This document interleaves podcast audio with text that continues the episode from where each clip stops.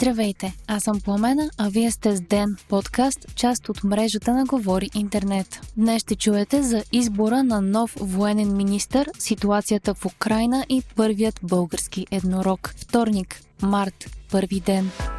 Драгомир Зарков, досегашният представител на България в НАТО, е новият министр на отбраната. Кандидатурата му бе гласувана от Народното събрание днес, след дебати продължили близо 3 часа. Зарков бе избран с 184 гласа за и нито един против. Той получи подкрепата на управляващата коалиция, както и на ГЕРБ. От ДПС гласуваха въздържал се, а от Възраждане не участваха в гласуването. Първата смяна в кабинета Петков се наложи след като предишният министр на отбраната Стефан Янев и кабинетът не бяха на обща позиция относно войната в Украина. Вчера премиерът обяви, че ще предложи специалиста по отбрана Тодор Тагарев за министър, но по думи на представители на Продължаваме промяната, цитирани от Дневник, Тагарев е бил сменен с Зарков, за да се угоди на БСП. Първият ден на март започна за Украина с мразяващи сателитни снимки, показващи колона от руски танкове и военни, дълга близо 65 км, придвижваща се към Киев. След близо седмица от началото на войната, Русия не е успяла да завземе нито един от големите градове на Украина и анализатори се опасяват, че това ще накара Путин да прибегне до по-драстични средства, което би означавало и повече цивилни жертви. Танковете, приближаващи Киев, както и артилерийските удари по столицата, Харков и Мариупол миналата нощ са доказателство за това. Според вътрешният министр на Украина, ракетни удари по центъра на Харков са убили над 20 цивилни за последните два дни. По думи на Зеленски, в центъра на Харков няма военни бази и ударите по града са преднамерени и по цивилни цели, а именно операта и площада на свободата. Министърът на отбраната на Русия е заявил, че Кремъл ще продължи военната си операция в Украина, докато не постигне целите си. От Министерството също са предупредили жителите на Киев, че се готвят удари срещу технологичните центрове в града.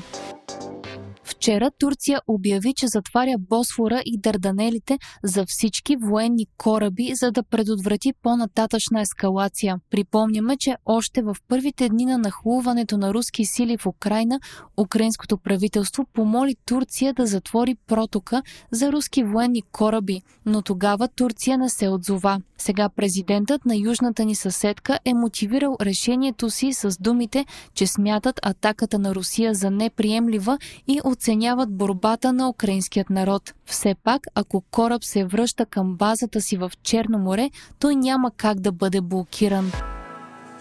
Продължават и санкциите срещу Русия. Днес компанията Shell обяви, че се изтегля от държавата. Също така Европейският парламент свика извънредна пленарна сесия в Брюксел днес, на която се очаква да бъде гласувана проекторезолюция относно ситуацията в Украина и допълнителни действия от страна на Европейският съюз. Президентът на Украина се обърна към Европейският парламент с видеообращение, в което поиска Европейският съюз да започне ускорена процедура за даване на Украина на статут на кандидат членка на общността, пише БНТ. Председателят на Европарламента Роберта Мецола заяви подкрепата си за европейска перспектива за Украина и за пълното изключване на Русия от SWIFT, спирането на пропагандата на Кремъл на територията на Европейския съюз и доставяне на оръжие на Украина. Тези и още точки са част от новата проекторезолюция. Тя предвижда и забрана за руски кораби на всички европейски пристанища и отнемане на така наречените златни визи на руски олигарси и семействата им.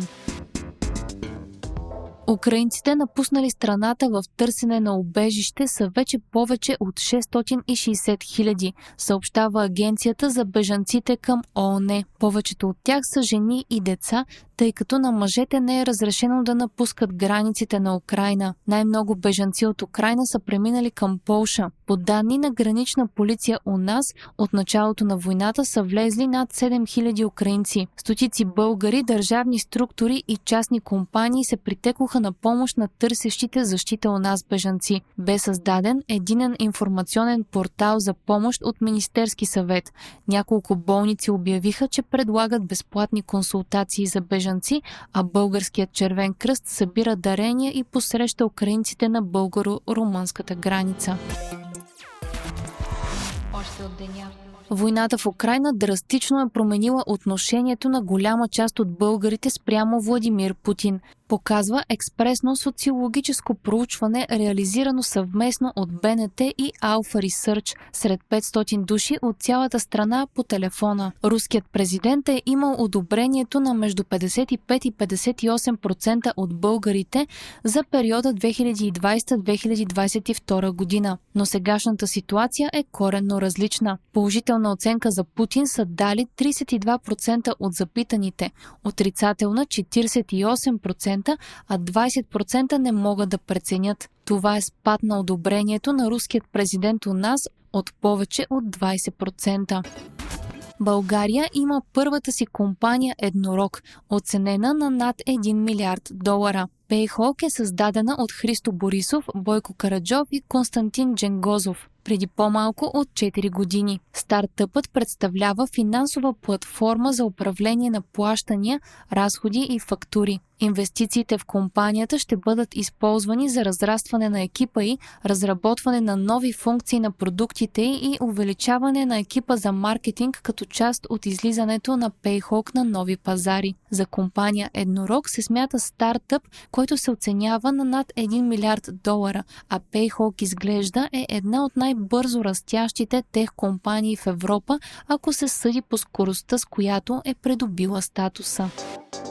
Вие слушахте подкаста Ден, част от мрежата на Говори Интернет. Епизода подготвих аз Пламена Крумова Петкова, а аудиомонтажа направи Антон Велев. Ден е независима медия и разчитаме на вас, слушателите ни. Можете да ни подкрепите като станете наш патрон в patreon.com Говори Интернет и изберете опцията Денник.